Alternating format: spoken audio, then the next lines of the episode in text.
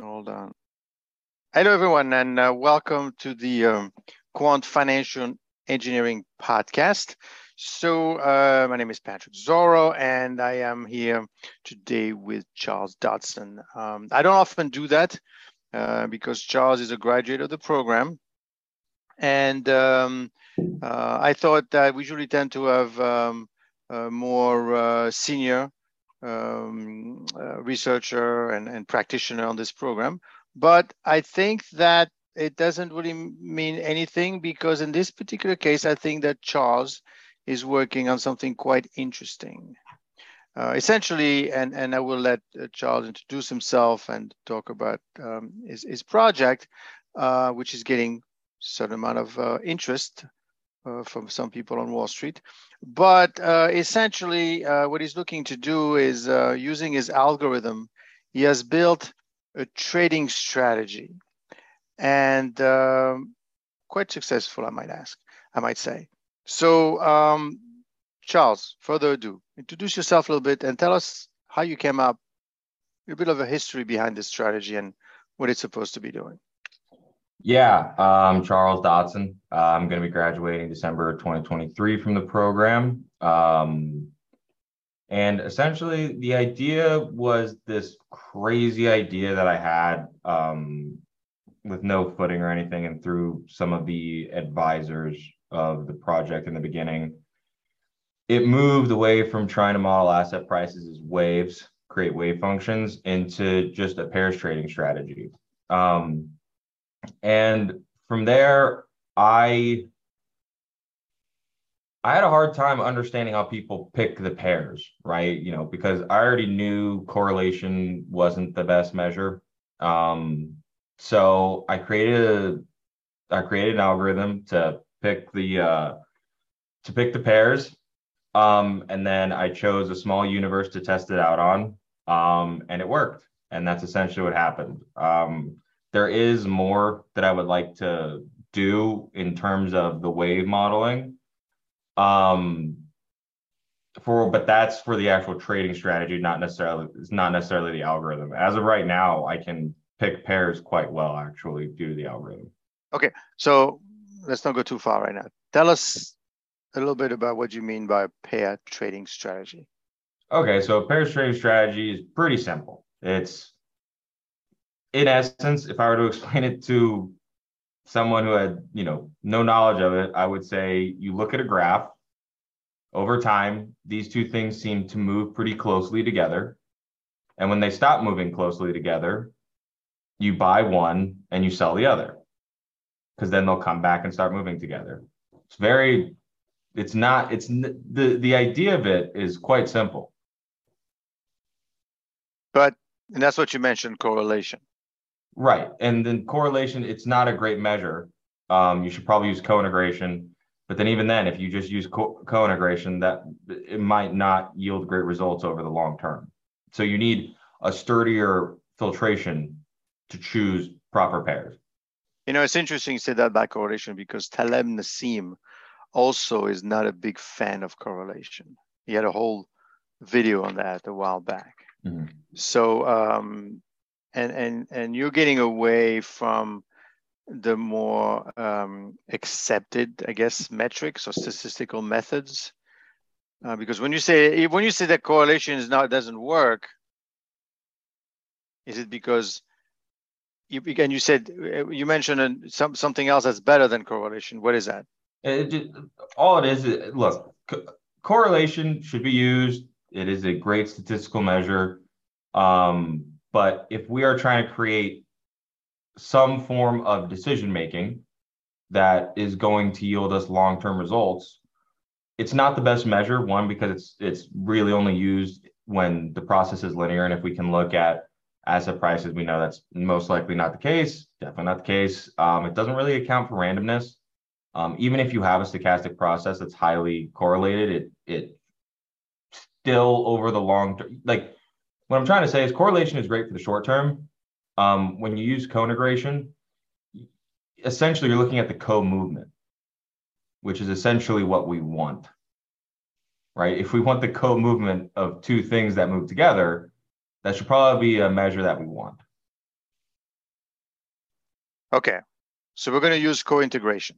Mm-hmm. And that's what you used. So what yeah. did you note? What so and and and by the way, what what type of coding did you use or language did you use to to move around that universe? Python. Python. Okay. Mm-hmm. So co-integration works. The hurt, and then there is another thing is for if you're looking to pairs trade, um, and the the the spread between the two assets, uh, they should be mean reverting. So you need a score to measure um, mean reversion. Then you can use the Hurst score. I think that's probably the best measure right now. Um, if anyone's going to get into this, I probably wouldn't use. I mean, this is getting into the weeds. I wouldn't use um, the second moment of the Hurst score, just because it's not uh, sure. If you want a mean reverting process that's been mean reverting for, you know, 70 years, that's great. But if you're looking for a more short term relationship, um, I would look at the first moment of the Hurst score. That's just, that's getting into the weeds, but yeah. Okay. How long have you been working on this thing? I mean, since we got here, I mean, I remember when I proposed the thing, and then everyone yeah. was like, "That sounds really cool." Good well, luck. when you came to me, it had something to do with waves and the ocean, and uh, and then ended up being a pairs trading. But that's okay. Yeah. So that's about a year ago, really. Yeah. You, yeah, you, actually, yeah. yeah. Right when I proposed it would be a year ago right now. Yeah. What was your What was your biggest challenge in in, in doing this? Um. Look, in my opinion, with what we want to do, the the the people, the my cohort in the program, you you don't have to be a master of all, but you'd also don't want to be a master of one thing. You have to be a master of a of a handful of things.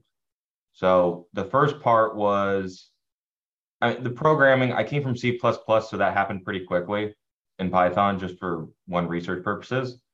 Um, just learning syntax, honestly. Um, but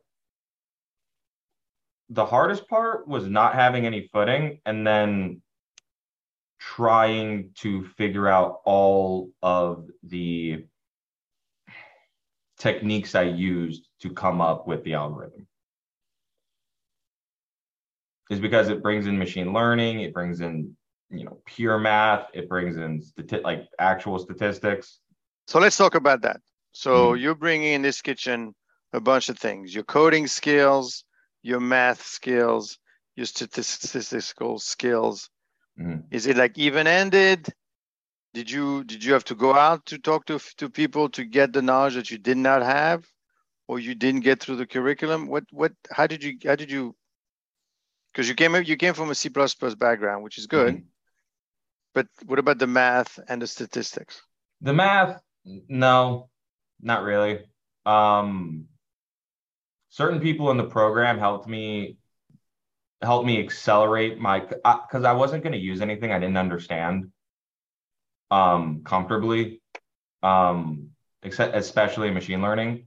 So people in the program who were ahead of me helped me quite a bit speed up the process of understanding uh, clustering algorithms. That was basically that was the main job of me. Look i could have plugged in you know sklearn you know SciPy and done it, but I wanted to understand it and understand the math behind it. What about the statistics? Uh, I, the, the statistics I already knew. Okay. Yeah. Or just a, needed a quick refresher. All right. So uh, that was your biggest challenge. Now, did you did you seek out help? You know, outside help was this mostly did you have to spend a lot of times i mean a lot of students sometimes they go out and you know they read uh, other research um, yeah i've read uh, so so many papers. What is so many papers? too many papers. Upwards of upwards of 35 wow. So you spent a year on this thing? Yeah i mean that was 35 mostly, papers. Yeah okay. I mean some of them were completely pointless when i didn't have any footing to be completely honest but they were good. Those first few papers taught me how to read a research a real research paper.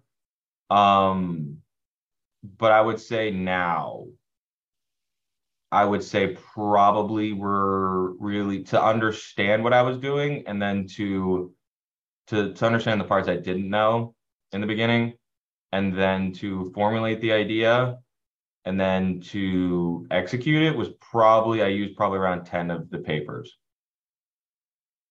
So what's driving you here? Is it, oh, I want to get a real good job, or I just want to know what the answer is? Um 35 papers on top of you know your curriculum, which is not easy, which requires at least 20 hours of homework a week. So what, what's driving you? Um a few things. Um I would probably say I wanted my own thing. Um, that was probably the selfish answer. Um, I I wanted to be a value add right away when I start in the industry. Um, and I had an idea, and anyone who I can say has a quantitative mind just likes having a problem and then thinking of a solution for it and then saying they're right. So basically, you walk around sometimes and you're thinking about this thing. Yeah, I mean, I, I mean, amongst other things, yes. No, yeah. well, I know, but I mean, it's it's not like you. I'm going to sit down like a job. Let me do this thing. No, you're probably getting coffee somewhere, and you're and you're and you're thinking, um, you know, what what what what else is going to happen? That that that's called drive. You know, actually, that's a good thing to have. Um, now, let's. You mentioned to me something not too long ago. Uh, we, we're diverging a little bit away from the from the, your pairs trading topic, and obviously you can't really go into great details for obvious reason because it's quite valuable. It could be quite valuable to a few people. But you mentioned to me that there are three kind of students, and I have to tell you, I've been using this a lot, right? tell it to me again in your own words. So I I was on the phone with a former graduate, my really good friend Jack Dean, and whenever we're on the phone, it's it's quite fun, but other times it's really interesting. Other times it's just it's that 3:30 feeling, and we just need a vent. Other times it's you know it, we're we're friends, and I noticed that whenever kids come into the program, they needed they needed a path right? Because it's very easy to say, I'm going to pick the quant risk track, go into research or risk, or I'm going to go into data science and be a data scientist, you know, or, you know, I can see people, you know, falling in love with the computer science of it all and just actually going to go for a PhD, whether that be in math or computer science, um, so on and so forth. Um, but how do you get the job? That path isn't quite clear for a lot of people um, so I kind of took the three or four people that I was closest with to uh, coming here. And it kind of just so happened we all went about getting to where we wanted to get to in different ways, just based on who we are as people. Um, so essentially, I mean, that is kind of that's the it's hard because you kind of have to know yourself quite well to be and be honest with yourself because I would love to be a great test taker. I would love to be able to memorize all of the vocabulary and the the hot buzzwords and everything. Um, but essentially, that's not who I am. I'm the guy who likes to have ideas, build them, test them, and I like to do the work essentially. So from there, I kind of said, okay, well, there's three people. There's the people who have the, I mean, these are the extremes, right? You don't want to have, you don't want to be sold onto one thing, right? But there's, there's three paths. And if we talk about the extremes, there's who do you know? There's um, what do you have? And there's what do you know?